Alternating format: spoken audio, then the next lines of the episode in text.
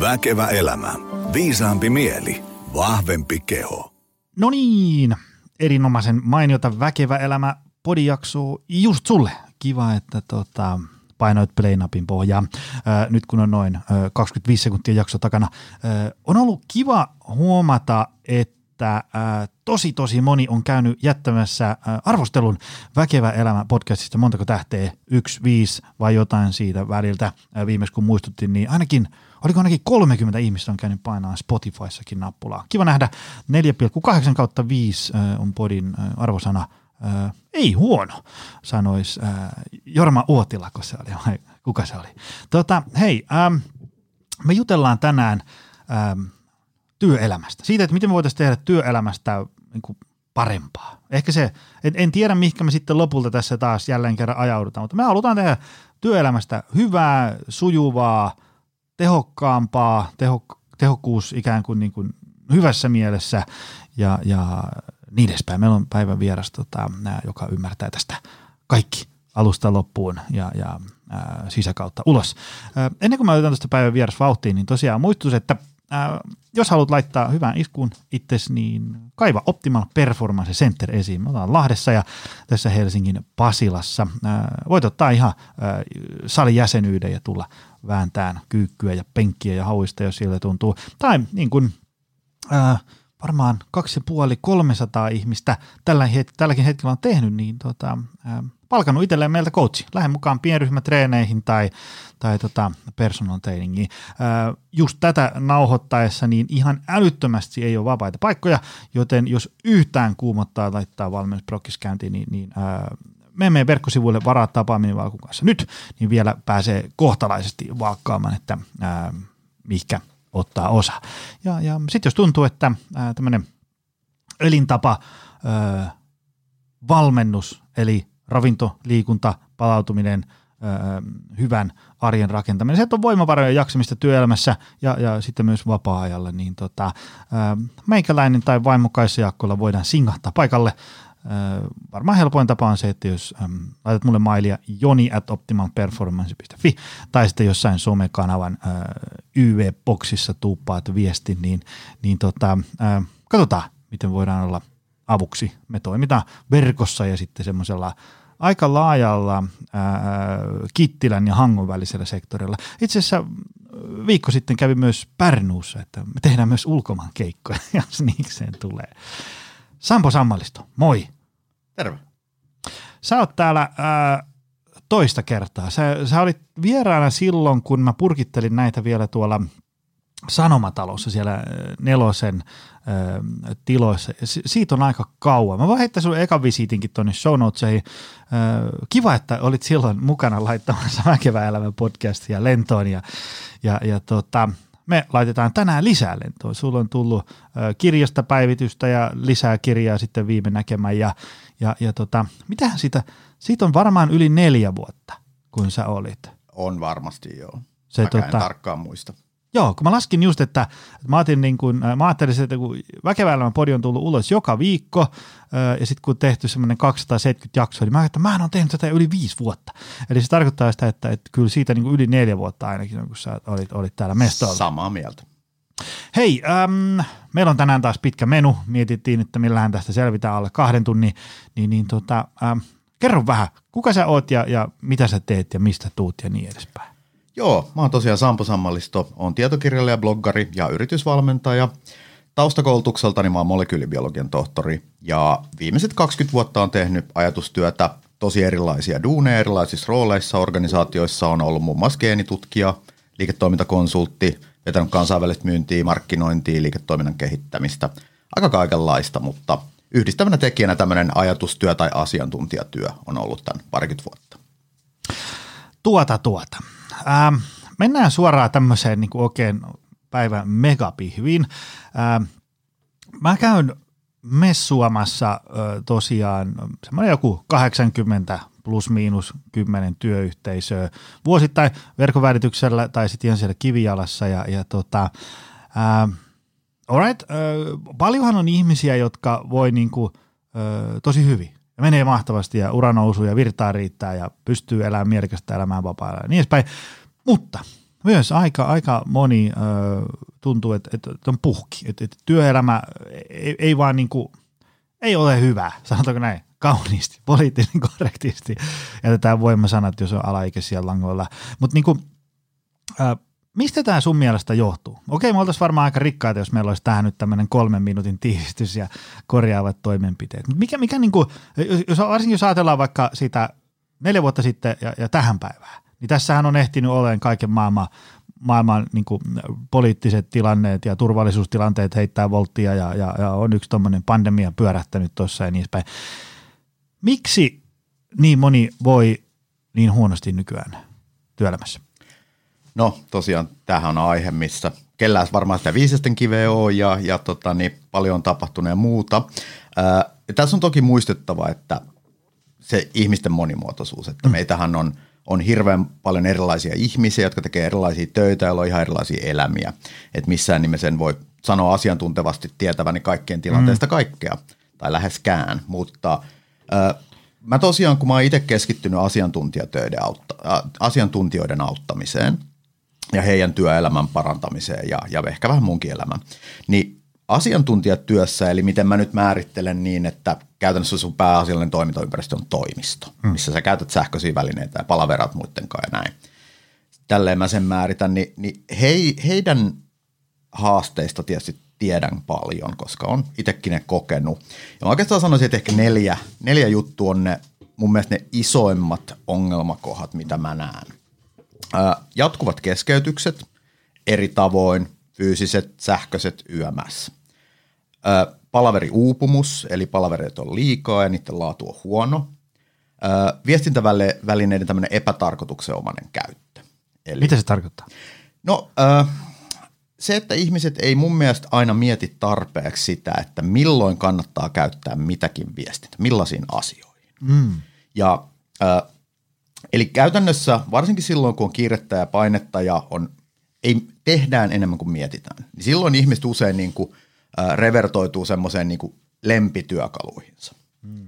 Jollekin se voi olla ilmentää esimerkiksi niin, että kaikesta laittaa Teams-viesti tai kaikesta laittaa sähköposti. Hmm. Tai sitten toisessa ääripäässä jotkut soittaa joka ikisestä pienimmästäkin asiasta. Hmm. Oli mikä tahansa tällainen, niin eihän se ole mitenkään mielekästä. Sun pitäisi aina valita se työkalu sen haasteen mukaan. Hmm.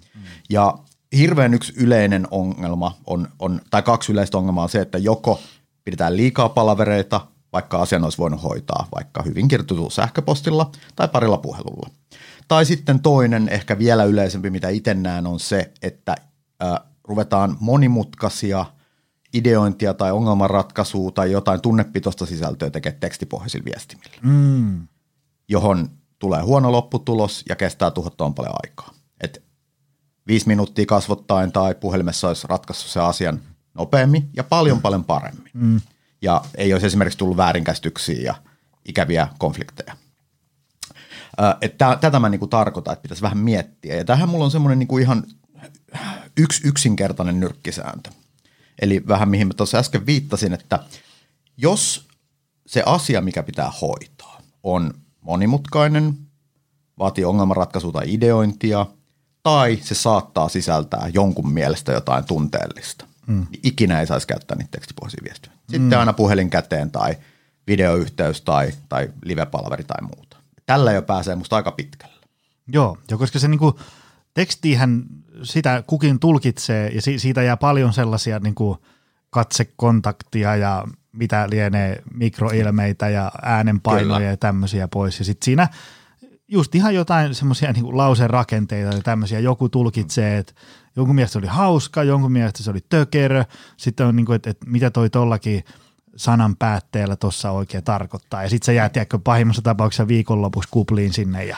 Kyllä, ja tämä on juurikin näin. Ja tässä on niin kuin, ö, hyvä muistaa se aika vankkaan tutkimusevidenssiin pohjautuva asia, että mihin meidän viestintävoima perustuu. Mm. 50 prosenttia on elekieltä, täysin sanaton. Mm. Ja 40 prosenttia puolestaan on niin kuin meidän äänenkäyttöä. Mm. Intensiteettiä, painotuksia, voimakkuutta, jne, jne. Ja vain 10 prosenttia on ne sanat, mitä me käytetään. Mm, mm. Niin tällöinhän tietysti, jos tätä ajattelee niin, että jos me ollaan tekstipohjaisessa viestinnässä, niin se on heikkoa viestintää. Se on vaan se 10 prosenttia siitä, mitä me yritetään sanoa mm. ja välittää sille toiselle ihmiselle. Niin eihän se mikään ihme ole, että tulee paljon väärinkäsityksiä ja muuta. Ja useinhan tähän liittyy myös se semmoinen kiire, että vaan roiskastaa joku teksti niin kuin miettimättä sen enempää. Et, et se on niin kuin, ja joskushan se on täysin fine ja riittävää ja muuta, mutta mut tämä on, mun, tää on monessa muussakin asiassa mun viesti, että valitettavasti valtaosa ihmisistä, itseni mukaan lukien, me tehdään enemmän kuin me mietitään. Et usein asiat menis paljon paremmin kaikkien kannalta, jos me mm. opettaa, opeteltaisiin sellainen tapa, että tietyssä tilanteessa me huomataan, että ah, ai niin, tässä piti miettiä. Mm-hmm. Ja kun se miettiminen äh, usein riittää, että se on, sä mietit 30 sekuntia mm. ja se muuttaa jo täysin sen sun valinnan ja toimenpiteen. Tämä on niin kuin, tämä pätee tosi moneen juttuun. Mutta vielä yksi sellainen, mitä mä halusin sanoa tuohon niin huonosti voimiseen, tämä pätee niin kuin oikeastaan elämäänkin laajemmin, on se, että prioriteetit sumentuu. Mm. Et, Avas vähän. Ää, mä puhun siitä, että meillä on kaksi tapaa toimia. Joko reaktiivinen tai proaktiivinen. Ja reaktiivisuudella mä tarkoitan sitä, että me vaan reagoidaan johonkin ärsykkeeseen. Tehdään vaan vähän niin kuin automaattisesti jotain, koska tulee joku ärsyke. Ja, ja sehän, sitä tarvitaan ehdottomasti, mutta jos me ollaan koko ajan, jos me ollaan sanotaan 80 prosenttia meidän päivästä semmoisissa reaktiivisissa malleissa, mm. niin sehän tarkoittaa sitä, että me ollaan vähän niin kuin sätkynukkeja. Mm-hmm. Me ei oikeastaan niin kuin, meillä ei ole sellaista autonomian tunnetta, tämmöistä itsemääräämisoikeutta. Ja ihmisen onnellisuuden kannalta se, että me koetaan – että me voidaan itse päättää asioista. Eli se autonom, koettu autonomian tunne, se on älyttömän tärkeä juttu. Mm. Sitten tulee, menee takki tyhjäksessä päivästä toiseen, vaan reagoit ja suoritat muiden ihmisten prioriteetteja. No sitten taas sen vastakohta on tämä proaktiivisuus. Eli se, että me itse mietitään, mitkä on meidän prioriteetit, ja totta kai ehkä balansoidaan niitä muidenkin prioriteetteihin – ja sitten päätetään, että miten me toimitaan, mitä me tehdään, miksi me se tehdään, kenen kanssa, milloin, näin poispäin. Ja tässäkin mä puhun paljon balanssista, koska ihmisillä on taipumus mustavalkoiseen ajatteluun ja tämmöisiin helppoihin vastauksiin. Ö, niin tässäkin on tärkeää miettiä, että mikä on se sopiva balanssi sen reaktiivisuuden ja proaktiivisuuden välillä. Mm. Työelämässä hirveän yleistä on se, että me ollaan aivan liikaa siellä reaktiivisessa – mielentilassa ja toimitaan sen mukaan. Ja siitä usein johtuukin se fiilis, että sä oot työpäivän jälkeen ihan takki tyhjä, mietit, mm-hmm. että mihin se aika meni, mitä mä oikein tein tänään, mm-hmm. saanko mä mitään aikaa. Tulee semmoinen vähän merkityksettömyyden mm-hmm. tunne. Joo, mä oon itse huomannut sen joskus äh, vaikka, vaikka kotitoimistolla. Ja se on vähän huonosti organisoitu se, se, se päivä. On, on silleen semmoista, niin kuin, että joo, mulla on tästä kasahommia ja jes, kiva kalenteri tyhjä.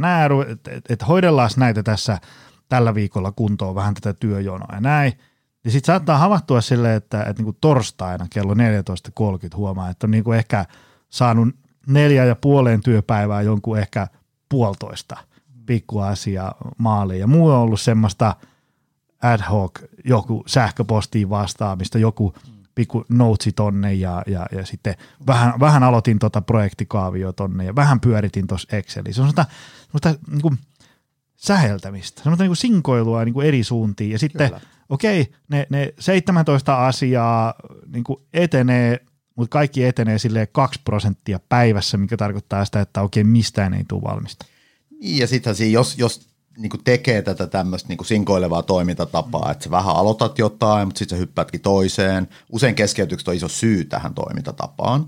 Ni, niin siinähän tulee myös hirveä äh, tota, määrä tämmöistä niin tyhjäkäyntiä, koska silloin kun me aloitetaan joku uusi kognitiivinen tehtävä, niin mehän joudutaan hetken aikaa virittää aivot oikealle taajuudelle ennen kuin se itse tekeminen alkaa. Mm.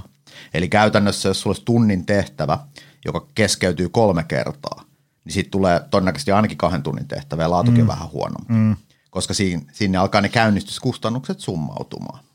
Joo, joo, ja paljon sellaista, että, että mit, mitäs mä nyt olin tässä tekemässäkään. Ja sitten jos sulla on joku idea, että okei, hei, voisiko tämä toimia näin, sitten joku tulee keskeyttää, sitten sä juttelet sen kanssa sen kahdeksan minuuttia, sitten sä palaat siihen ja äh, mitä se oli, mitä tässä piti tehdä ja niin edespäin. Ei sitä, ähm, kyllä mä ainakin itse huomannut sen, että se, se jotenkin, ähm, se, se niin varmaan omalla kohdalla varmaan niin viisinkertaistuu se aika. Se, se, mikä normaalisti menee, menee tunnissa, niin sitten menisi viidessä, koska sitten sit alkaa tulee, että nyt pitää käydä jo vessassa ja nyt pitää käydä syömässä ja, ja, ja muuta tällaista. Ja sitten varsinkin kotikonttorilla, ää, kun sitten siihen tulee vielä mukaan, että pitää tekö heittää lapsipäivä kotiin ja, ja, ja hakea se sieltä ja sitten poikatreeneihin ja näin. Ja, ja sitten se on, se on loppujen lopuksi aika kompakti se aika, missä ne työt pitäisi saada tehtyä. Mistä tuleekin sitten – herää kysymys, että, että miten, niin kuin, miten suunnitella hyvä työpäivä tai työviikko tai mitä blokkia nyt ajatellaan. Sille, että se, koska niin kuin, kyllähän me kaikki halutaan se, että, että, että me, meillä on tämä duuni, sitten meillä on käytettävissä aika, meillä on muutakin elämää, niin me haluttaisiin tehdä se työ siinä niin kuin järkevässä ajassa ja vieläpä hyvin. Mm. Ja sitten mukaan lukien kaikki keskeytykset, ynnä muut tällaiset, niin, niin, niin tota, jos menee ihan sillain fiilispohjalta läpsytellen, niin kyllä mä, mä ainakin omalla kohdalla näen, että sitten lopputulema on vähän mitä sattuu. Ei, ei, ei saa, jälki on huonoa ja sitten määräkin on aika huono. Joo, äh, ihan samaa mieltä ja mun mielestä hyvin tuossa toitkin esiin jo tää, tässäkin yhteydessä mä tykkään puhua tuosta vähän balanssista, että mun mielestä niin kuin on tärkeää miettiä sen työviikon suunnitteluyhteydessä se balanssi siihen muuhun elämään ja muihin prioriteettiin ja muuta, että ei, ei, ei, sitä voi niin kuin tyhjössä sitä mm. työviikkoa mun mielestä suunnitella. Ja tässä tosiaan se, niin kuin, se avainsana nimenomaan onkin suunnittelu. Ja tä, tästä toisaan hyvin mielenkiintoinen laajempi tutkimus Saku Tuomisen ja Pekka Pohjakallion kirjan tota, niin aineistona tehty yli kymmenen vuotta sitten, missä he kysy, kysy suomalaista ajatustyötä tekeviltä, että no mitäs, mitäs toi työviikko ja työpäivä suunnittelu, että onko hyvä idea? No käytännössä 100 prosenttia sanoi, että kyllä, joo, tosi hyvä idea. No seuraavaksi kysyttiin, että no mitä siitä teet? Suunnitteletko hyvin työpäivässä työviikkoissa? Sitten putoskin 75 prosenttia mm-hmm. vastaajien mielipiteet, että Eli käytännössä siis noin neljännes sanoi, että joo, että mä oon suunnitellut ihan hyvin mun työpäivät, työviikot. Ja tässä tietysti herää kysymys, että no miksi sanat ja teot on näin kaukana toisistaan. Mm. Eli, eli valtaosa ihmisistä ymmärtää sen suunnittelun tärkeyden, mutta se toteutus jää vähän vaillinaiseksi. Ja, ja siinä, siinä niin kuin nimenomaan, miten pienelläkin suunnittelu pääsee tosi pitkälle. Mm. Ja, ja tota, niin, että mä esimerkiksi itse äh, suunnittelen mun työviikot aina edellisenä perjantaina. Mm. Ja tämä on musta kuvaava esimerkki, miten pienellä pääsee pitkälle. Mulla on siis kalenterissa joka perjantai-iltapäivä 15 minuuttia. Suunnittele seuraava työviikko. Hmm.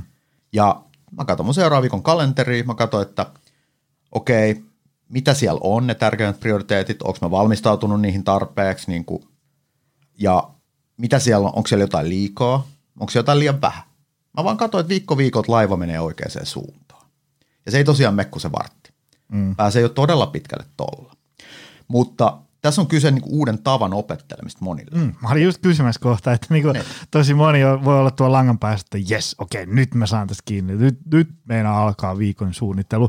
Ja sitten vaan huomaa, että oho, ei muuten suunniteltu. Kyllä. Mitä se oikein tehdä? Mm, no siis tähän se säännölliset kalenterimuistutukset on äärimmäisen hyvä apukeino, koska fakta on vaan se, että kukaan ei muista läheskään kaikkea, mitä tarvitsisi muistaa, mm-hmm. valtaosaa. Mm-hmm. Eli useimmiten niin kuin hyvät aikeet jää aikeiksi just sen takia, että me unohdetaan. Eli me tarvitaan muistin tukivälineitä. Ö, tapojen opettelussa niin kuin on muitakin tämmöisiä niin kuin, pu, ö, sudenkuoppia. Ö, usein ihmiset, tai mun mielestä se tärkeä juttu, kun opetellaan uusia tapoja, on se, että kun tulee se into, niin pitää tehdä heti jotain. Mm. Että jos nyt jollain kuulijalla tulee into, että hei, mä rupean tekemään viikkosuunnittelua, laita se kalenterimuistutus nyt. Mm. Paina pause ja laita se nyt. Mm. Huomenna sä unohdat sen. Vartin päästä sä et muista sitä. Aivan. No sitten toinen sellainen, äh, mikä on tosi tärkeä tapa opettelussa, että pitää olla kärsivällinen. Mm. Et, ja et, tästä on, on tutkimusta, mutta käytännössä mä sanoisin näin, että varaudu siihen, että vähintään kuukausi tai kaksi jotain päivittäistä tapaa pitää toistaa, että se alkaa oikeasti muuttua mm. automaatioksi. Mm. Eli, eli älä niin kuin odota liikoja. Ja sitten se ehkä se kolmas, mitä näkee, on se luovuttaminen. Ihmiset on liian ankari itselleen, koska mä väittäisin, että kukaan ei onnistu uuden tavan sisäajamisessa ensi yrittämällä. Eli ihminen usein sitten lannistuu, tekee vaikka viikon jotain ja sitten on silleen, että ei vitsi, ei tämä nyt luistakaan, että no ei ehkä mulla. Tai että mä en, mä en pysty tähän. Höpö höpö. Tässä niinku just se semmoinen armoisuus ja realismi pitää olla. Et mm. Heti kun sä huomaat, että hei, nyt mä oon taas niinku palannut siihen vanhaan huonompaan tapaan, niin takas vaan hevosen selkään niin nopeasti kuin mahdollista. Sitä, tulee, sitä käy kaikille. Mm. Ja sitten ehkä sellainen yksi, mitä välillä myös näkee, on se, että ihmiset ahnehtii liikaa. Mistä tahansa elämäntapamuutoksessa, jotka on myöskin tapojen muutosprojekteja. Että okei, nyt mä yritän tehdä kaiken kerralla. No ei onnistu keltään. Tästäkin on dataa, että mit, miten se onnistumisprosentti laskee kuin lehmähäntä, jos sä yrität liikaa asioita muuttaa kerralla. Et nämä on niinku ne jutut, mutta tosiaan toi, toi niinku heti toimiminen ja muistaminen on oleellista, ja siinä se säännölliset kalenterimuistukset on aivan huikea apuväline. Joo, no mullahan oli semmoinen, kun on niinku sata rautaa tulessa.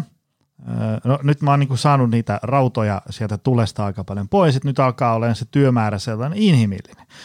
Alright, mutta edelleen ne on vähän niin kuin pitkin mäkiä silleen, että osa on tuo korvien välissä, sitten on joku postit lappu, sitten on se kaikkein pahin, että, että tota, niin sähköpostilaatikon inboxia käytetään semmoisena niin muistilistana. Ja, ja tota, sitten on joku, joku luurissa joku notepad ja tämmöistä. Alright. Öö, no sitten mä, mä, otin ton öö, Trellon, tiedätkö se, tämmöinen mm. niin kuin leikkaa liimaa rahaa, mikä sä saat niin kuin tehtyä kaikki kivasti.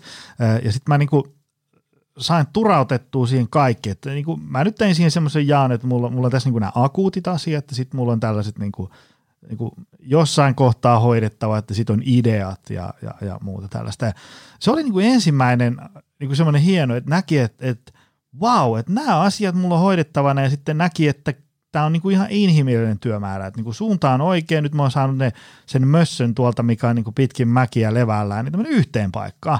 Ja, ja tota, mutta siinäkin kävi just niin, että sitten se oli se, niin kuin, että wow, innostus, ja sitten mä olisin, että okei, mä otan tästä tämän seuraavan version, että mä saan tehtyä tämmöisen, niin kuin, tämmöisen timeline-näkymän, tiedätkö kaikki, että mä näen niin kuin seuraavat seitsemän kuukautta. Sä rupesit Niin, niin, ja sitten jälleen kerran tapojen muuttamisessa palattiin sinne, sinne tota vanhaan rutiineihin. Eli meni oikeasti joku kaikesta innostuksesta huolimatta luokkaa puolitoista viikkoa, ja mä en edes käynyt vilkasen siellä, missä oli – muun muassa pitkä lista akuutteja tehtäviä, ja akuutit tehtävät voi olla puolitoista viikkoa niin, että kukaan ei edes katsoa niitä. Eli, eli tota, ehkä siinäkin oli just tämä, että olisi pitänyt laittaa se muistutus. Joka aamu, teikö ysiltä, mennään penkoon trelloon, no, mitä siellä on. Se, olisi, se varmasti auttaisi, mutta äh, mä itse pyrin aina äärimmäiseen yksinkertaistukseen, koska mun mielestä vain yksinkertaiset tavat on kestäviä. Ja äh, se, mitä mä itse olen tehnyt vuosikausia, mitä mä suosittelen ihmisille – on tekniikka nimeltä timeboxing, eli niin kuin box of time. Ja se on tutkitusti paras tämmöinen niin kuin ajanhallinta, elämänhallintatekniikka. Ö, ja mä en itse asiassa käytä mitään muuta. Mulla ei mitään Trelloa tai to-do-listoja tai mm. mitään tollasia, koska mun mielestä tämä on vaan monestakin syystä paras. Eli käytännössä mä ajastan mun kalenteriin kaiken. Tai mä laitan muistutuksen kaikesta. Ja, ja se, mikä on niin kuin kiva, kiva siinä systeemissä on se, että – se pakottaa sut myöskin miettiä realistisesti sun resursseja ja milloin joku oikeasti pitää tehdä. Mm. Eli kun sä, jos sä laitat to-do-listaa asioihin, sinnehän sekoittuu niin kuin just akuutit ja vähemmän tärkeät ja enemmän tärkeät asiat ja muuta. Ja sen manageeraamisesta, niin kuin kuulostaa vähän, että sunkin mm. Trellos kävi, niin sen manageeraamisesta tulee jo liian iso tehtävä. Siksi sä jätit sen tekemättä, kun se rupesi ahistaa. Eli kun sä kalenteroit asioita, niin se on vähän kuin sun, mä puhun aina, että se on vähän kuin sun oma ERP toiminnanohjausjärjestelmä. Mm. Eli se pakottaa sut miettiä, että no kauan tähän menee. Milloin se pitää olla valmis ja mistä mä löydän sille ajan. Et se on, samalla se toimii myös priorisointina ja resurssien hallintana. Mm. Ja mä itse tykkään käyttää Google-kalenteria ja toki suosittelen myös käyttää työ- ja vapaa-ajan kalenteri erikseen niin kuin aika monessa tapauksessa. Se on, vaikka se kuulostaa työläältä, niin se on itse asiassa hyvä systeemi. Mutta siis äh, Google-kalenterin tosiaan, mä tietysti itse käytän sitä miele- mieluiten läppäriltä aina kun pystyy, kun sulla on mm. helpompaa työskennellä kuin mobiililaitteella, mutta kun sä voit kuitenkin synkata sen sun puhelimeen, joka on aina mukana, mm. niin sitten kun sulla tulee niitä asioita, että sä oot tien päällä ja hei, tämä pitääkin muistaa tai tämä pitää kalenteroida, niin sä pystyt tekemään sen sielläkin. Ja sitten kun se on varmuuskopioitu, niin vaikka paperikalenterissa on tiettyjä puolia myös, mutta sitten jos se sun paperikalenteri hukkuu, niin liris mm. ollaan. Mm. Mitä tota, mikä sun ajatukset on tästä, että mä, kun mä oon aika varma, että tuolla ää, langan päässä on joitain ihmisiä, jotka kuuntelee tätä, että, että hirveän tuommoista jäykkää prosessia, että nyt siellä insinöörisetämiehet kertoo asia, mitä tehdä. Eikö vaan voi niinku go with the flow ja nauttia työelämästä ja, ja ei niinku jännittää noin hirveästi. Mi, mi, kun mä, mä näkisin, että joku varmasti ehkä heittää nyt tuolla tämmöisen argumentin tuolla lenkkipolulla, huutaa siellä metsässä, niin mikä on sun ajatukset siitä? On, onko tämmöinen niinku, tiedätkö, time slot, time boxing, jäykkä projektiprosessi se, se ainoa ratkaisu? Tota, siis ei missään tapauksessa. Mun mielestä ei ole olemassa mitään semmoista niin kuin one size fits all systeemiä. Mm. Se, on, se on fakta. Me ollaan erilaisia monellakin tavalla ja kaikki ei sovi kaikille. Et se, niin kuin mun filosofia kaikessa, mitä mä kirjoitan ja koulutan, on se, että mä pyrin tarjoamaan työkalupakkia. Mm. Ja sieltä sitten pitää lähteä itse kokeilemaan, että et, okei, kuulostaa hyvältä, mutta sopiiko tämä mulle, mm. ja sitten ehkä tuunaa sitä omiin tarpeisiinsa. Ja mä tosiaan, mä tiedän sen, että äh, mulla on esimerkiksi hyvä ystävä, joka sanoo näistä mun metodeista aina sitä, että hei, et olisi varmaan tosi niin kuin, hyödyllistä hänellekin, mutta kun hän ei pysty. Että niin kuin joitain ihmisiä tällainen, että sitä ei vaan sovi kaikille. Mm. Mä ymmärrän sen. Ja heidän pitäisi vaan tietysti löytää niin kuin joku muu tapa, joka sitten auttaa niissä haasteissa, mitä he kokee. Mutta se, mitä mä, niinku, mitä mä kuulen itse usein myös, on se, että ihmiset ajattelee, että, että kuulostaapa just tosi tommoselta niinku jäykältä ja kalenteroidulta ja niinku mm-hmm. robottimaiselta toi mm. elämä. Ja tässäkin kyse on siinä balanssin löytämisessä. Ö, eli, eli toki, jos sä rupeat pakkaa sun kalenterin timeboxaan liikaa kamaa ja niinku vääriä asioita, niin ei se lopputulos kovin hyvä ole. Eli, eli siinäkin pitää, ja se on asia, mikä oppii vaan harjoittelemalla, mikä se sun oma balanssi on. Ja, ja niin kuin pitää olla myös sitä niin kuin klappia ja semmoista niin kuin mahdollisuutta sille extemporelle vaan olemiselle ja näin, et, mm. et niin kuin, mutta mut se balanssi on jokaisella erilainen. Pitää vaan kokeilla, mikä sopii itselle, et, et tota, mutta uskoisin, että lähes jokainen – pystyy löytämään tällä timeboxingilla jotain mm. itselleen. Et jonkun kalenterissa timebox ei voi olla kaksi viikossa sen sijaan, että niitä olisi mm-hmm. 50. Mm-hmm. Et, et tota, ainakin, ainakin kannattaa kokeilla, jos ei niinku aivan vastenmieliseltä tunnu tämmöinen ajatus. Joo, mä oon itse huomannut sen, että äh, mä tykkään, että mun niinku työpäivä on tälleen niinku, ainakin semikohtalaisen napakasti – paketoitu, koska sitten se yleensä auttaa siinä, että mä saan sen työpäivän loppumaan inhimillisissä ajoin. Ja sitten mä voin vetää niin kuin tosi fiilispohjalta sen illan, että siellä ei ole mitään, siellä vaan mennään poikien kanssa pelaan korista ja futista ja tullaan sitten takaisin, kun siltä tuntuu. Siellä ei ole semmoisia slotteja. että se, on, se, on, niin kuin, se on mahdollistanut semmoisen, että, että niin kuin työpäivä pysyy sopivan mittaisena ja enemmän aikaa muulle elämälle. Ja, ja sitten ennen kaikkea semmoisen – vähän semmoisen niin henkisen rytminvaihdoksen sinne vapaalle. Että okei, nyt kello on 16.30, mä oon saanut tämän, tämän homman tästä niin pitkälle, kun se tänään saadaan ja huomenna jatketaan nyt alkoi vapaa-aika tästä eteenpäin. Mitä tota, äm, tässä on nyt priorisointi-sana vilahtanut ainakin kertaalleen. Äh, monestihan meillä on työelämässä aika paljon enemmän asioita tarjolla siihen meidän työpöydälle kuin mikä on esimerkiksi niin kuin inhimillisesti aikaa tai, tai muutoin tulee joku härdelli sillä tavalla, että täytyy ruveta priorisoimaan, että nyt, mm. nyt on niin kuin, työjonossa on 20 asiaa, mutta mä pystyn hoitaa seitsemän ää, tässä tämän tulevan viikon aikana esimerkiksi. Niin miten, miten tämmöistä priorisointia voisi harrastaa, koska ettei, ettei käy sillä että me aletaan optimoimaan sellaisten asioiden tekemistä, mitä ei ylipäätään edes pitäisi tehdä.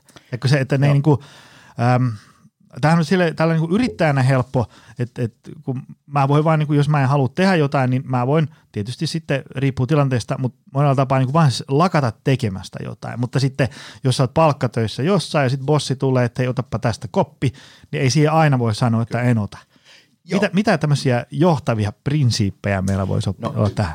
Vähän ehkä toistan itseäni, mutta tässäkin se kalenteri auttaa tosi paljon ja puhutaan nyt työkalenterista, koska ää, sillä on myös helpompi niin kuin perustella va, vaikka omien prioriteettensa niin kuin, niin kuin puolustaa niitä muilta, mm. muiden prioriteeteilta. Eli ää, esimerkiksi se, että kun mulla on mun kalenteri tietyn näköinen ja tulee joku pyyntö, että voitko tehdä tämän tällöin tai tulla tänne tällöin, niin mulla on tavallaan mustaa valkoisen sanoa, että hei mielellään tulisin, mutta tohon ajankohtaan on vähän huono, koska mulla on tämä juttu tässä. Mm. Sitten taas toisaalta, jos mun pitääkin muuttaa sitä priorisointia, niin sitten se kalenteri tavallaan auttaa mua myös sitten siirtämään sen kilpailevan jutun jonnekin muualle. Ja joskus käy myös tämän priorisoinnin kanssa sitäkin, että mulla on joku asia kalenterissa, sitten mä siirrän sitä, mä huomaan, että mä siirrän sitä kymmenen kertaa, mm-hmm. mä huomaan, että no oliko tämä nyt edes ikinä kauhean tärkeä.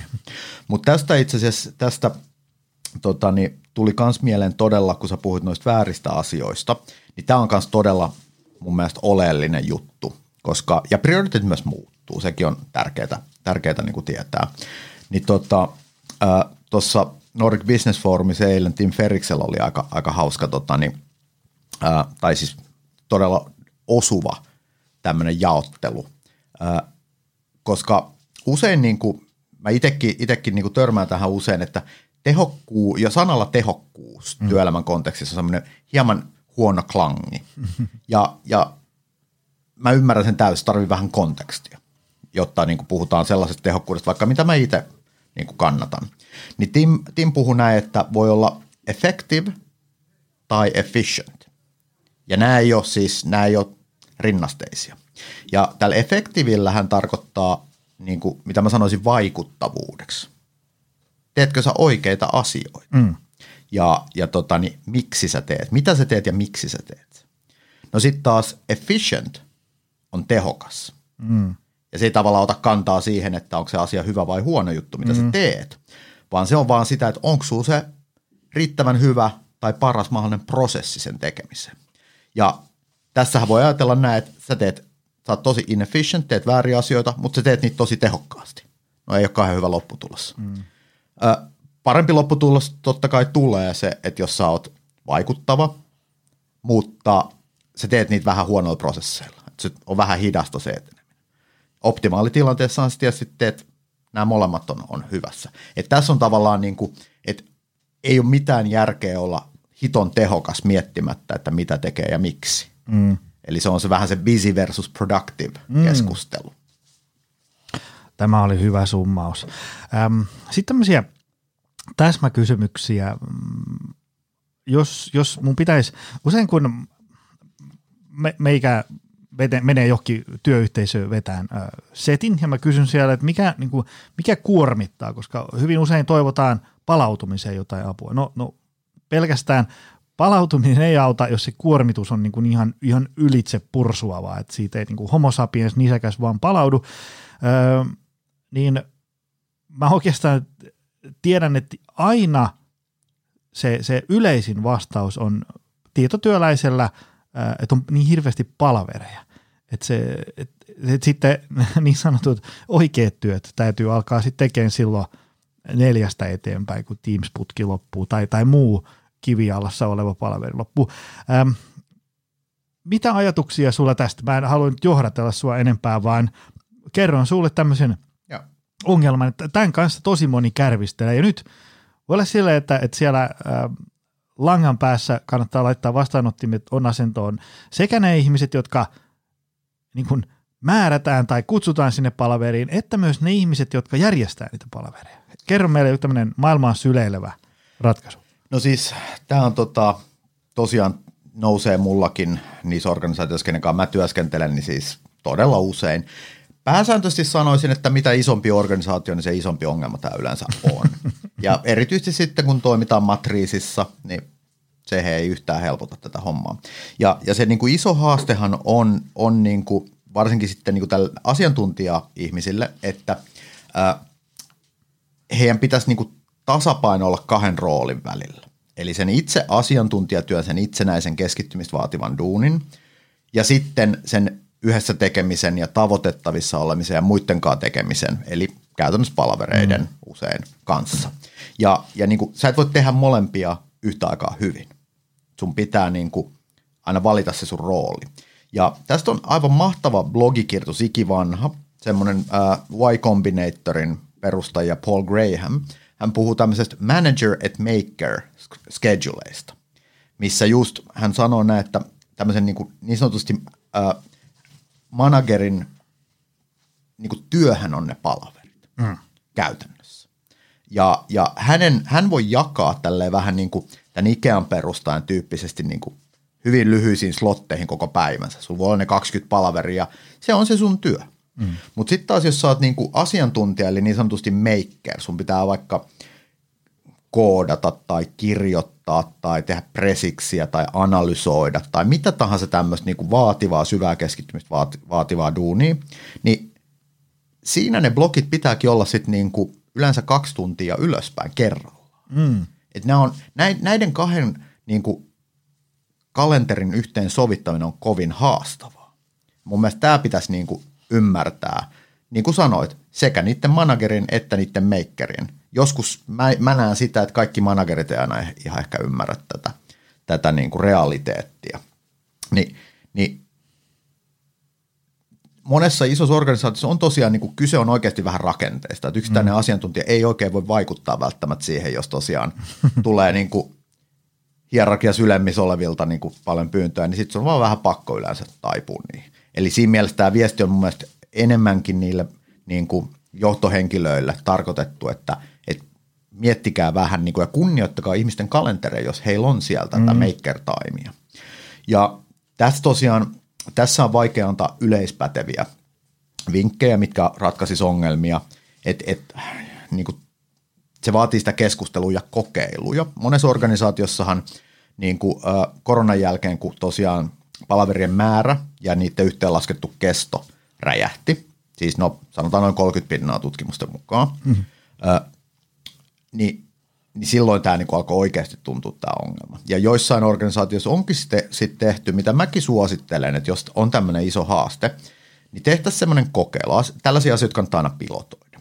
Eli, eli otetaan vaikka kuusi kuukautta tai vaikka kolme, mutta joku rajattu aika, mutta ei liian lyhyt ja kokeillaan sellaista, että esimerkiksi on organisaatio yli tai jonkun sopiva yksikö yli vaikka yksi palaveripäivä vapaa viikossa. Mm. Mitä palavereita ei saa laittaa siihen kukaan. Mm-hmm. Tai sitten jos laittaa, niistä on oikeus kieltäytyä. Tai sitten se voi olla joku puolikas päivä, vaikka kaksi kertaa viikossa, tai, tai joku muu tämmöinen systeemi ja kokeilla, että mitä. Koska näitä, näitä mä just luin hyvän artikkelin siitä, miten tota, yhdessä firmassa oli siirrytty Jenkeistä neljäpäiväiseen työviikkoon aitoon, ö, joka pakotti just karsimaan, priorisoimaan paljon, tuottavuus ja työntekijöiden tyytyväisyys nousi kohista. Mm. Eli niin kuin, tämän tyyppisiä juttuja kannattaa miettiä ja kokeilla.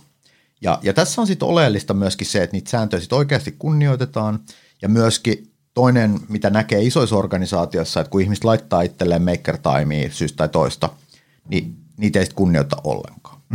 että sinne lätkitään niin kuin, tota, tota, ö, niitä palavereita siitä huolimatta, vaikka toinen on varattuna. Ö, vielä sellainen, myöskin palavereita useimmiten voidaan tehostaa tosi paljon. Mulla mm. on kokonainen koulutus siitä. Ehkä ihan kaikki prinsiippejä tässä rupeaa, rupeaa laittaa, mutta oikeastaan pari sellaista tärkeintä juttua. Ensinnäkin iso osa, iso ongelma palaverissa on usein se, että siellä on liikaa porukkaa. Ja mä ymmärrän sen, että halutaan kutsua kaikki niin kuin sosiaalisista syistä. Se on, se on täysin ymmärtää. Mutta alihyödynnetty ominaisuus kalenteriohjelmissa, esimerkiksi vaikka Outlookissa, mikä nyt on yleinen, niin, niin siellä kun sä lähetät kokouskutsun, niin sä voit laittaa, että ketkä on required ja ketkä on optional attendees. Hmm. Tällä sä voit jo välittää viestin – niille ihmisille, jotka on siellä valinnainen osallistuja. Että hei, että tervetuloa mukaan, jos haluatte, mutta jos teillä on tärkeämpää, ei, ei, en pahastu, jos et tule. Mm. Tällä yksinkertaisella voidaan jo aika monelta ihmiseltä vapauttaa kaistaa. Ja toinen on se, että ne agendat pitäisi aina olla. Mm.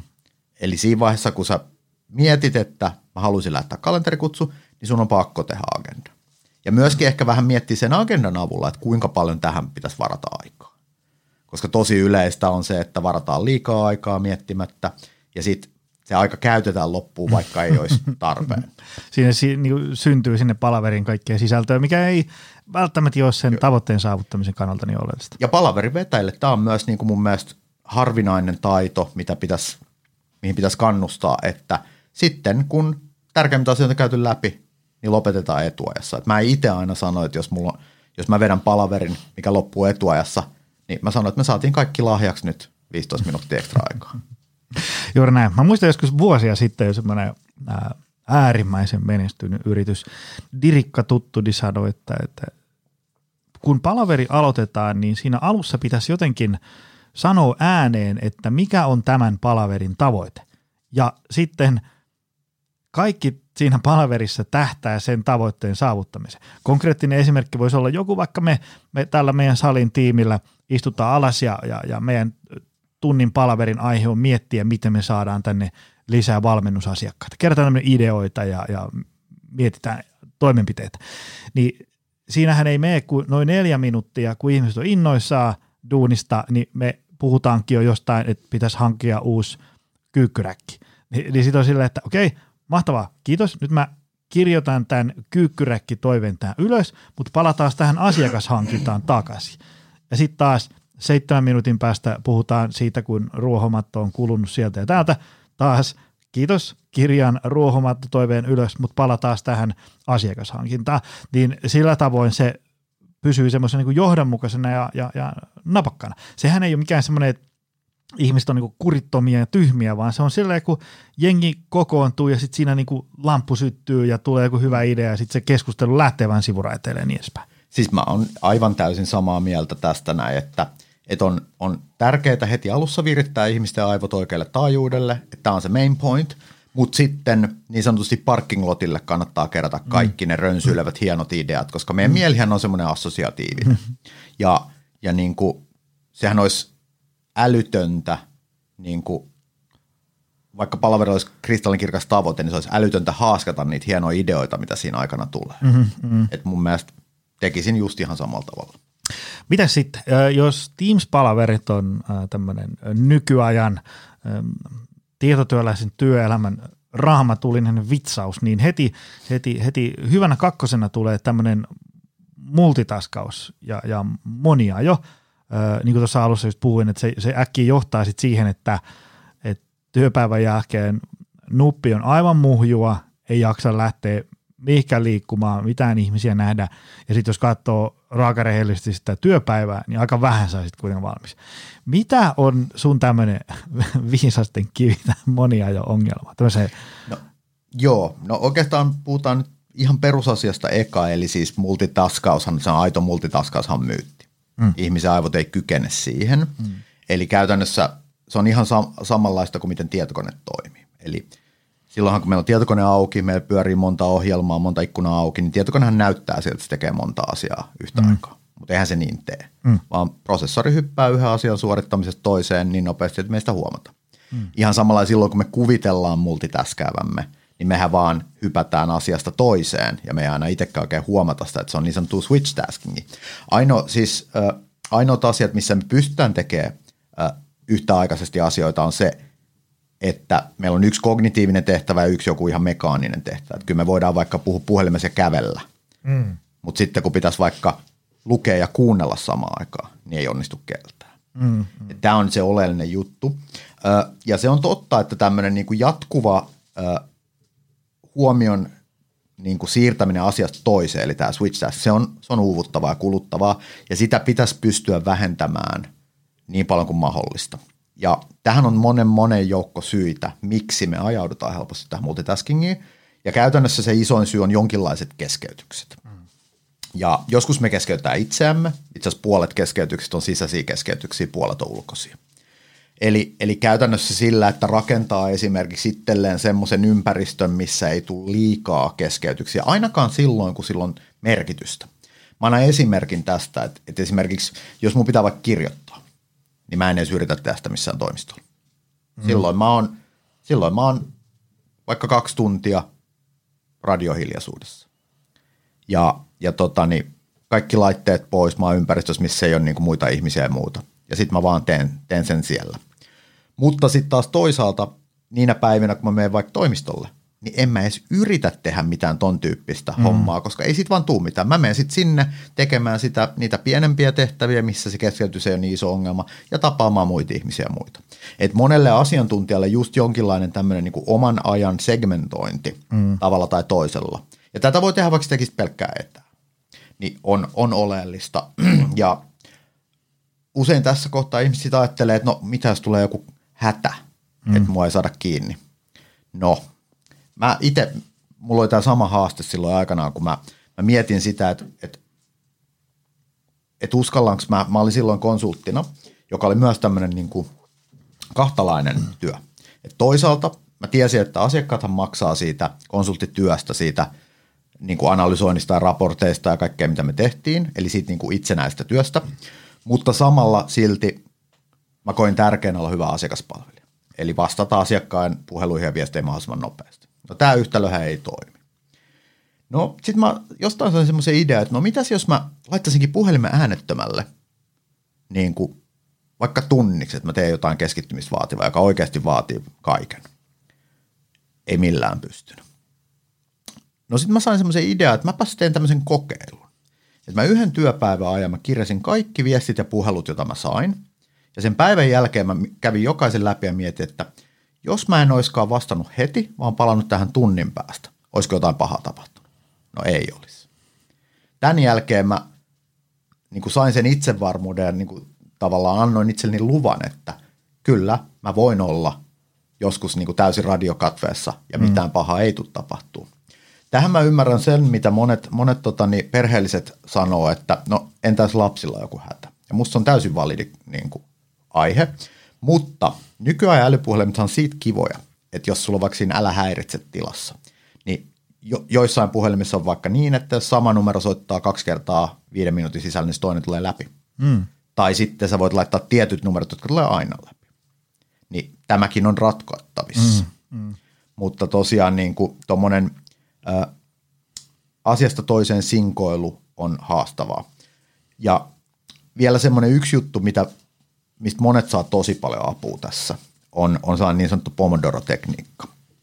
Ja äh, käytännössä siinä ajastimen avulla äh, rauhoitetaan lyhyt blokki aikaa tekemiseen ja siinä on sellainen tauotusjärjestelmä. Siitä löytyy netistä paljon infoa, en, en mistä käy läpi, mutta monella, tämä useilla auttaa nimenomaan niihin sisäisiin keskeytyksiin. Kun tuleekin joku idea, että tekisi mieli tehdä jotain muuta, niin tämä Pomodoro yleensä auttaa keskittymään, että okei, että mun tarvii vaan 25 minuuttia nyt keskittyä tähän juttuun, että sitten mä voin tauolla tehdä sen mm. toisen jutun.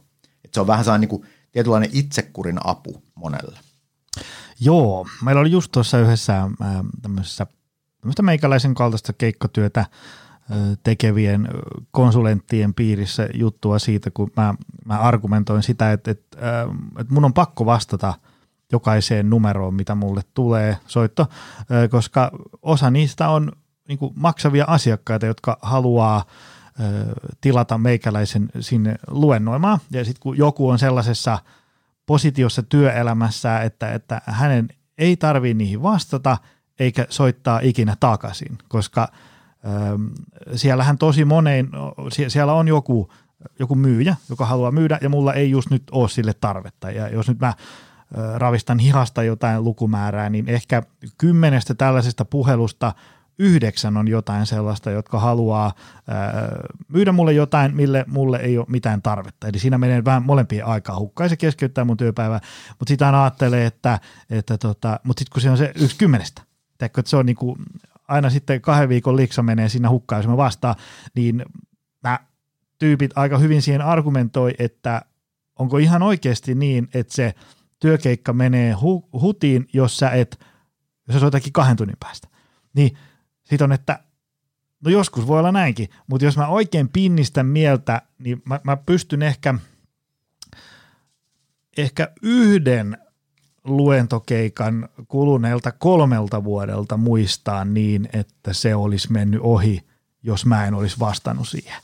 Eli niitä on ihan äärimmäisen harvoin, eli se ei ole kyllä kauhean relevantti argumentti. Se on eri asia, jos sä oot jossain palolaitoksella duunissa, siihen sun pitää vastata niin kaikkea, mutta se, se semmoinen, että, että sitä pystyisi katsoa realistisesti ja niin kuin rehellisesti, että, että ihanko oikeasti se on maailmanloppu, jos et sä vastaa. Ja sitten jos ajatellaan sitä, että kerran kolmeen vuoteen keikka menee ohitte, fine, se maksaa jotain, mutta jos sä saat kolme vuotta tehtyä kahden tunnin slotteen, niin kyllä siinä tulee aika paljon enemmän sitten liikevaihtoa kuitenkin.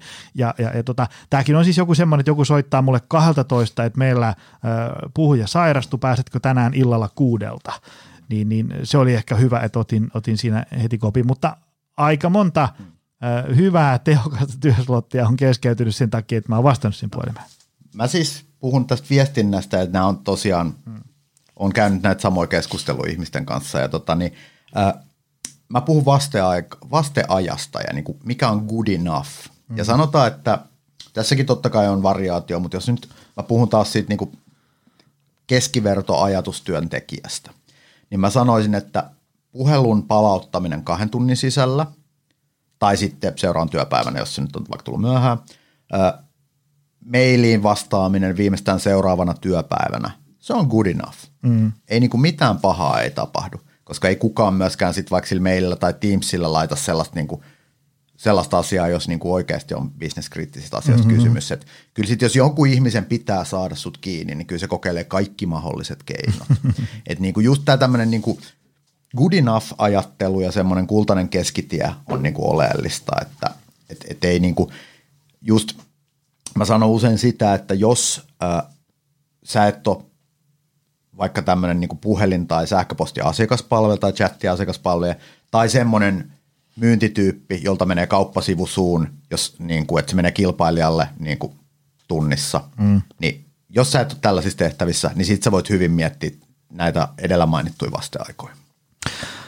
Mennään ihan kohta tämmöiseen äh, tasapainoiseen elämään ja, ja onnellisuuden lisäämiseen ynnä muuhun, mutta otetaan vielä ripaus näitä tehokkuuskeskustelua, koska meillä on ollut tehokkuudesta oma jakso täällä. Se, se oli mainio, se monelle kuulijalle avasi sitä, että mitä se niinku tarkoittaa, koska niin kuin sanoit, silloin aavistuksen paha klangi. Et, et, et, että siinä niinku e, ensimmäinen ajatus on, että okei, nyt mun selästä revitään enemmän ja nopeammin ja halvemmalla ja niin edespäin. Mutta Mistä tehokkuudessa nyt tämmöisessä niin työelämän kontekstista on, on, on sun mielestä kysymys? Mikä se, kun se on kuitenkin hyvä asia, niin millä tavalla? No siis tässä tosiaan toi niin kuin effective versus efficient on niin kuin tosi, tosi oleellinen tota, ohjenuora.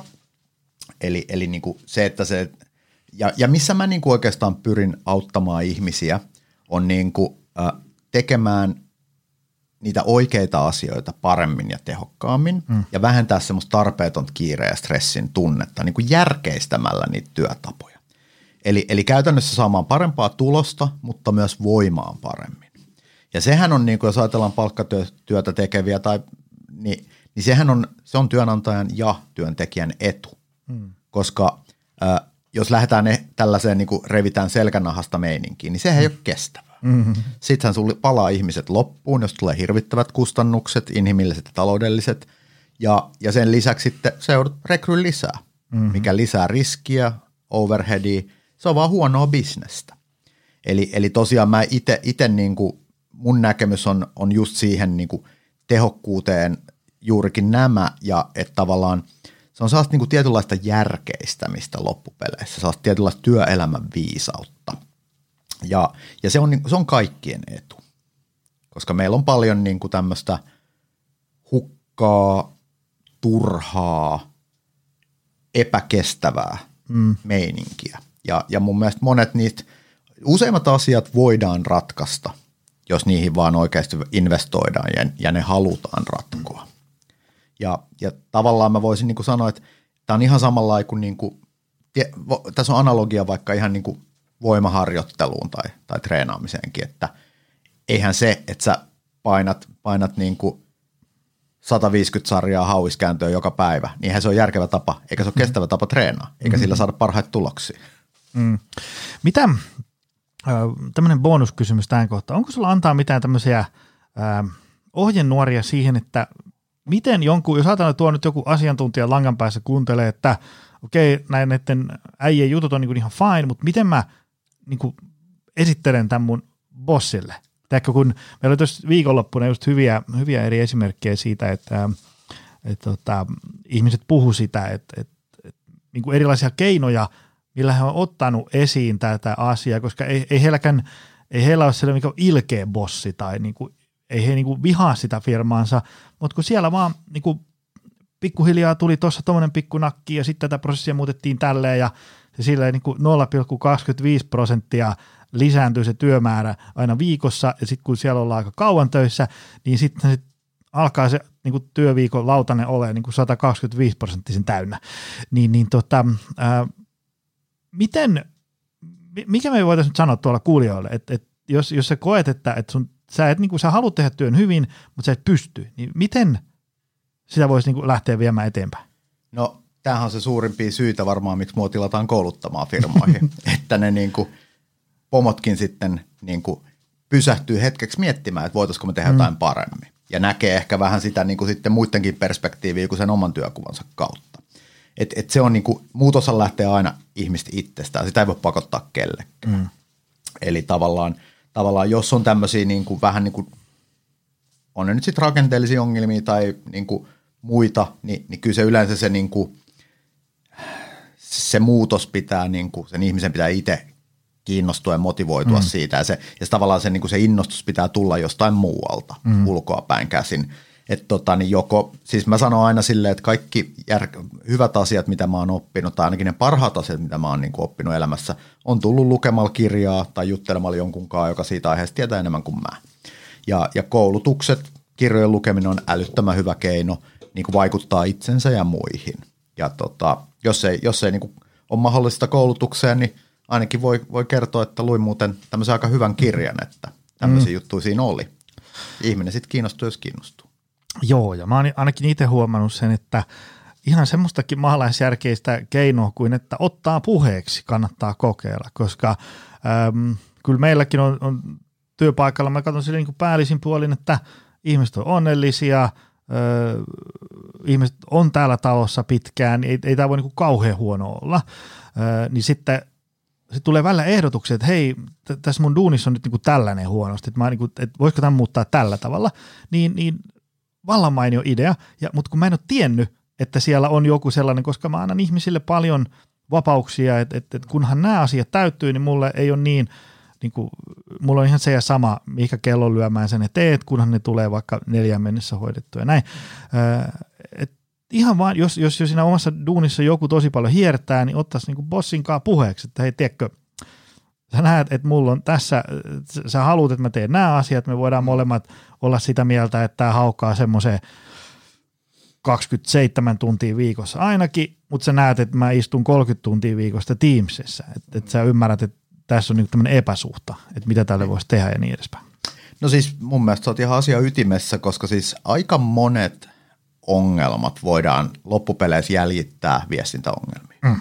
Ja, ja tosiaan iso ongelma työelämässä, mitä mä näen, on se, että ö, ihmisillä on liian vähän kontaktia esihenkilöihinsä. Mm. Eli, eli se, että jos, jos tosiaan se, se niin kuin johtaminen on sitä, että on kerran, viik- kerran kuukaudessa one to one, mm-hmm. niin se ei oikein riitä. et, tota, niin, et, et näin se niin kuin on, että et jos on luottamusta ja viestintä toimii, niin sitten yleensä se, niin kuin se suhde toimii. Hmm. Joo, kyllä se on se ähm, Teams ylitse pursuavaisuus ja, ja multitaskaus ja sitten se, että hyvänä kolmantena tulee mun mielestä usein se, että, että kun minua ei kuunnella tai, tai en koe, että tulen kuulluksi. Kaikki ymmärtää sen, että ei nyt jokaista toivetta voi toteuttaa, mutta jos, jos, jos on niin kuin kerran kuussa one to one, niin on se aika vähän. Sepä se, sepä se että niin kuin, kyllähän näit, tätäkin näkee joskus, että, että kyllä niin kuin pomo kuuntelee ja muuta, mutta mitä ei tapahdu, eikä perustella, mm, miksi jotain ei mm. tapahdu. Että sehän on mun mielestä myöskin semmoinen oleellinen asia, että kaikkihan sen ymmärtää, jos sä perustelet, että hei, toi on hyvä idea, mielelläni toteuttaisin, ja jos nyt tilanne muuttuu tällaiseksi, niin sitten voidaan ottaa tai, tai näin, että ettei vaan ole silleen, että ah, okei, okay, kiva idea, mitä ei tapahdu. ei se, niin kuin, se ei lähetä kivaa viestiä. Juuri näin. Sun kirjassa on tämmöinen otsikko, öö, mä muuten laitan sun kirjan linkit tuonne show notesiin, sitten ihmiset voi käydä tilailemaan. Siellä on tämmöinen otsikko, tasapainoisen elämän rakentaminen. Me ollaan tässä nyt jo vähän puhuttu niin kuin työelämän ja vapaa-ajan erottamisesta ja ynnä muusta tällaista, mutta mikä tämän otsikko, mikä, mikä tässä on homman nimi? Mitä, millainen on epätasapainoinen elämä ja miten sieltä pääsee tasapainoiseen? No, jos on tämmöinen, niin kuin mitä mä nyt näkisin epätasapainoisen elämänä, niin sehän, sä tiedät sen tietynlaisista oireista. Eli, eli jos sä oot esimerkiksi koko ajan tosi uupunut ja väsynyt, mm. niin se voi toki olla joku ihan fysiologinenkin asia, mutta iso todennäköisyys on, että se on myös joku ihan niin kuin tämmöinen lifestyle-asia, että sun elämäntapa on jollain tavalla kestämätön. Tai jos on motivaation puutetta niin kuin töissä tai, tai muussa elämässä. Tai sitten hirveän yleinen niin kuin ensi oire moneen asiaan on uniongelmat. Mm. Eli, eli tota, niin näistä yleensä tietää, että jotain pitäisi muuttaa. Ja, ja se, että jokaisen tilanne on yksilöllinen, mitä pitää muuttaa, niin eihän sitä kukaan muu tiedä kuin sinä itse. Mm. Tai sitten jotkut sun lähimmät ihmiset, jotka ehkä näkee sen eri perspektiivistä, koska useinhan sitä on sokein juuri itselleen. Mm. Mutta tuommoinen niinku reflektio. Ja mun mielestä tässäkin palaa jälleen vähän tähän kalenteriin, että jos sitä niinku tosiaan käyttää uh, tai jotain muuta keinoa, jotain journalingia tai mitä nyt ihmiset käyttääkään, niin ottaa aikaa reflektio. Mm. Miettii, että no miten mä vietän mun päivät ja viikot ja mun kuukaudet ja vuodet, että onko tämä se, mitä mä haluan tehdä? Mm. Tai miksi mä teen niitä asioita, mitä mä teen?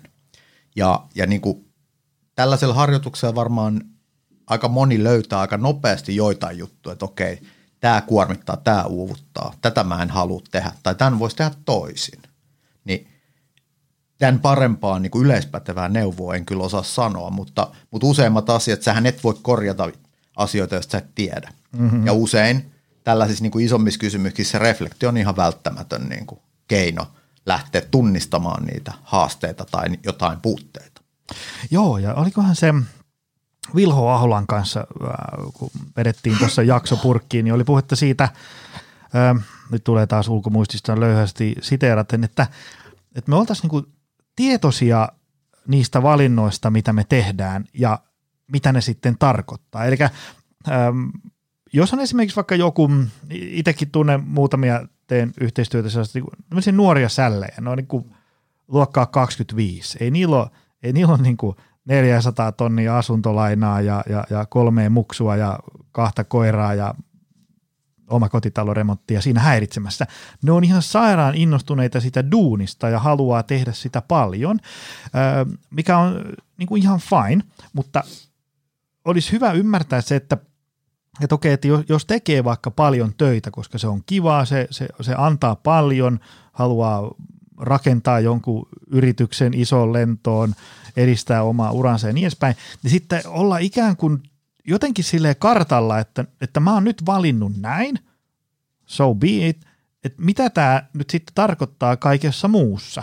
Eli esimerkiksi äh, voisi olla aika paikallaan just säännöllisin väliajoin reflektoida sitä, että, että, että niin kuin millä mallilla mun vaikka äh, union ja, ja onko tämä kuormitus nyt sitten, ettei ole vaan sille, että sä oot sellaisessa niin kuin maanisessa suoritusmoodissa ja kaikki näkee kilsan päästä, että nyt kynttilä palaa keskeltä niin. ja molemmista päistä. Niin, niin tai vaikka millä tolalla on sosiaaliset suhteet mm, mm. ynnä muuta, että se on se, on se niin kokonaisuus ja balanssi ja, ja, ja sehän on itse asiassa ihan tunnistettu myös tämmöinen niin kuin uupumisen riskitekijä, että jos sulla on liikaa intohimoa sun työhön tai sä oot liian mm. innoissaan mm. siitä, että, että niin kuin, kaikessa on puolensa, mutta mm.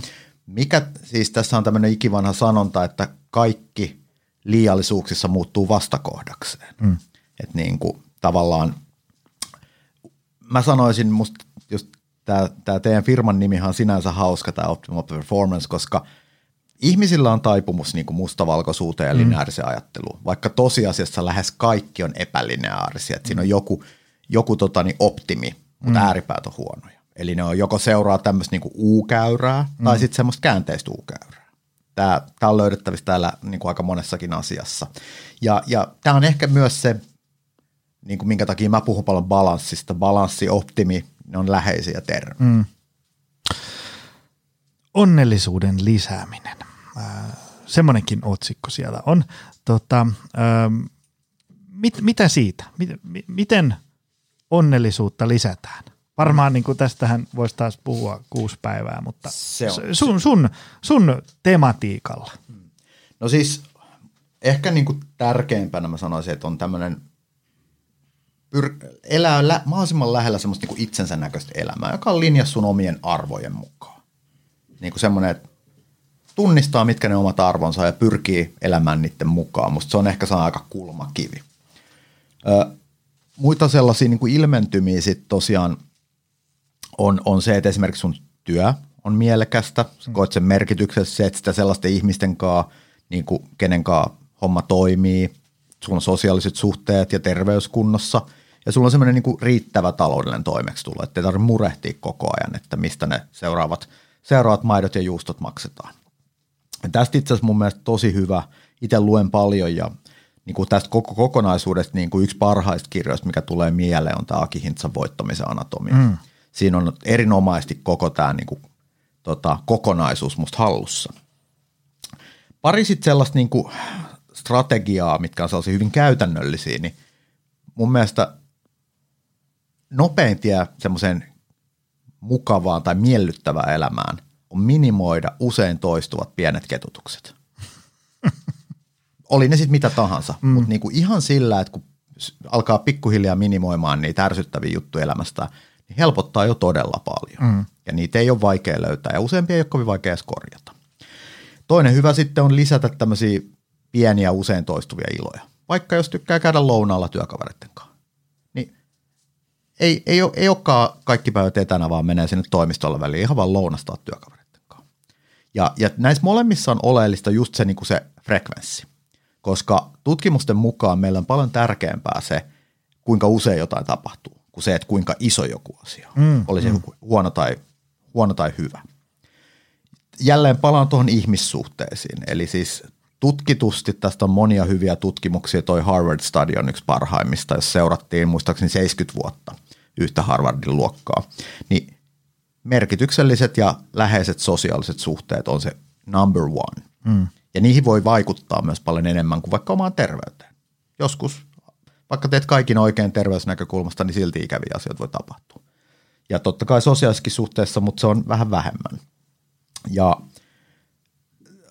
rahojen käyttäminen oikealla tavalla on yksi hyvä pieni keino käyttää tai niin kuin lisätä omaa onnellisuutta, eli, eli pyrkii panostamaan esineiden ja tavaroiden sijasta kokemuksiin, muistoihin, niin kuin ostaa muistoja tietyllä tapaa mm-hmm. ja mielellään tekee sitä muiden kanssa. Ja sitten tällainen sosiaalinen vertailu, joka niin kuin yleistyy jatkuvasti somen kautta, niin sitä kannattaa välttää kaikin mm. keinoin. Koska tota, tästäkin on tämmöinen hyvä sanonta, että, että sä et voi niin kuin nähdä toisen sisäistä maailmaa koskaan. Että vaikka päällisin puolin se näyttää sellaiselta elämältä, mitä sä kadehdit, mm. niin totuus voi olla aivan jotain muuta. Mun mielestä Case Anthony Bourdain on aika mm. hyvä esimerkki. Eli, eli niin kuin, turha vertailla, koska sä et kuitenkaan tiedä koko totuutta. Ja näitä, tässä on tosiaan muutamia tämmöisiä niin kuin isompia ja pienempiä asioita, mitkä, mitkä on, on tutkitusti tehokkaita – jos tämä aihe kiinnostaa enemmän, niin kannattaa lukea tota, niin tästä kirjoja. Tätä on tutkittu paljon ja yksi mun lempikirjoista tähän on tämä Sonja Libumirskin The How of Happiness. Ja hänellä on monta muutakin kirjaa. Niin ehdottomasti, jos tämä onnellisuus ja hyvä elämä teema kiinnostaa, niin toi Aki Hintsan voittamisen anatomia, tämä Libumirskin How of Happiness on kyllä niin kuin parhaita, mitä itse olen lukenut. Hyvä. Hei, meidän tota, kello näyttää nyt sen verran, että pitää ruveta painamaan tästä stop-nappia. Kerro meille tähän loppuun tämmöinen tiivistys. Ää, nyt ihmiset on varmasti kuunnellut tässä reilun tunnin sille, että aivan, et to- todennäköisesti ei ole tullut mitään semmoista tiedätkö, täysin jotain astrofysiikkaa, että on ikinä saanut minkäännäköistä otetta tämmöisiä, vaan paljon tuttua asia. Mutta useinhan ongelma on siinä, että, että tämmöiset tutut ehkä vähän kliseiset asiat, niistä on tullut tuttuja kliseitä siksi, että ne toimii. Viisaat ihmiset toistaa niitä sen takia, koska ne tiedetään, että nämä toimii. No, miten ihmiset saisi tehtyä näitä asioita. Koska me, mehän ei haluta sitä, että, että jengi on niin kuin meinaa haljeta onnellisuudesta ja innostuksesta nyt, sitten painaa stop-nappi ja mikään mm. ei muutu. Joo, mä oon siis, sä oot juurikin, juurikin oikeassa tässä. Mä sanon aina myös sitä, että klassikot on klassikoita syystä, mm. koska ne vaan toimii. Mm.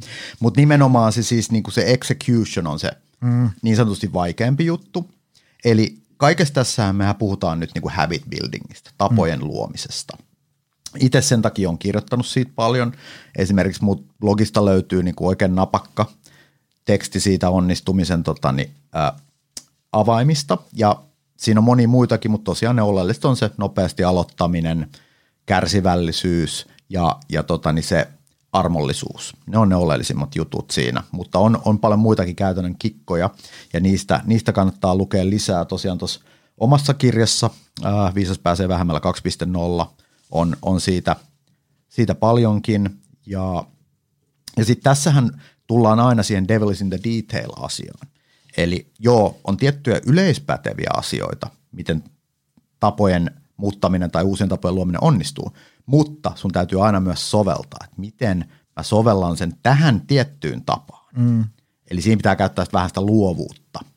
Ja, ja siitä kirja on kyllä täynnä esimerkkejä. Muutenkin suosittelen aina, niin niin kuin Donneri sanoi, että lukeminen kannattaa aina. Eli tota, niin tästäkin on tosi hyviä kirjoja. Mun oma, oma, oma, omien kirjoitusten lisäksi mä suosittelisin tuota James Clearin Atomic Habitsia. Et se on kyllä, se on kyllä musta paras näistä, mitä mä oon, on lukenut ja on lukenut niitä aika monta. Atomic Habits on kyllä kova. Sitä sen, ähm, varmaan niin kuin jokainen, joka on sen lukenut, niin sanoo, että vitsi on kyllä niin kuin, äh, silmiä avaava – ja, ja, ja, ja hyvin kirjoitettu. Meilläkin on se kotona. Se ei ole semmoista niin rutikuivaa pylväsdiagrammia, vaan oikeasti viihdyttävää luettavaa. Tota, hei, äh, mistä ihmiset löytää sut? Mitä jotain verkkosivu, somekanava, linkkejä me laitetaan tuonne show notesihin? Joo, eli siis mähän tota, niin kaikki mitä mä kirjoittelen ja kouluttelen menee tällä mun Viisas pääsee vähemmällä brändillä. Äh, blogin ja koulutuksista kuvauksia löytyy tuolta viisaampaatyötä.com sivustolta. Somessa mua voi myös seurata Facebookissa ja Xssä, eli entisessä Twitterissä, myös Viisas pääsee vähemmällä handlellä. Ja tosiaan kirjoja löytyy kaupasta, osa löytyy äänikirja formaatissakin, eli, eli Viisas pääsee vähemmällä 2.0 ja Viisas pääsee vähemmällä taloudessakin, joka on tämä tuorein kirja, joka keskittyy puolestaan niin kuin financial habitseihin, eli millaisia tapoja kannattaa luoda, jos haluaa ratkoa talousongelmia ja, ja vaurastua pitkällä tähtäimellä. Hei, kiitos tästä. Tämä oli, tämä oli äärimmäisen kingi sessio, tämmöinen päivitys siihen meidän edelliseen visiittiin ja, ja äh, kyllä tästä tuli varmaan, jos ajatellaan, että niin kuin lähtee pala kerrallaan muuttamaan tottumuksia, niin tästä tuli varmaan kahdeksi vuodeksi työ, työjonon asiaa. Hei tota, Sampo, kiitos miljoonasta tästä. Hei, kiitos paljon. Mukava päivä. Ja kiitos sulle, arvoisa kuulija. Koitetaan taas ensi viikolla ilmestyä uudestaan. Se on moi. Tutustu lisää aiheeseen optimalperformance.fi ja opcenteri.fi.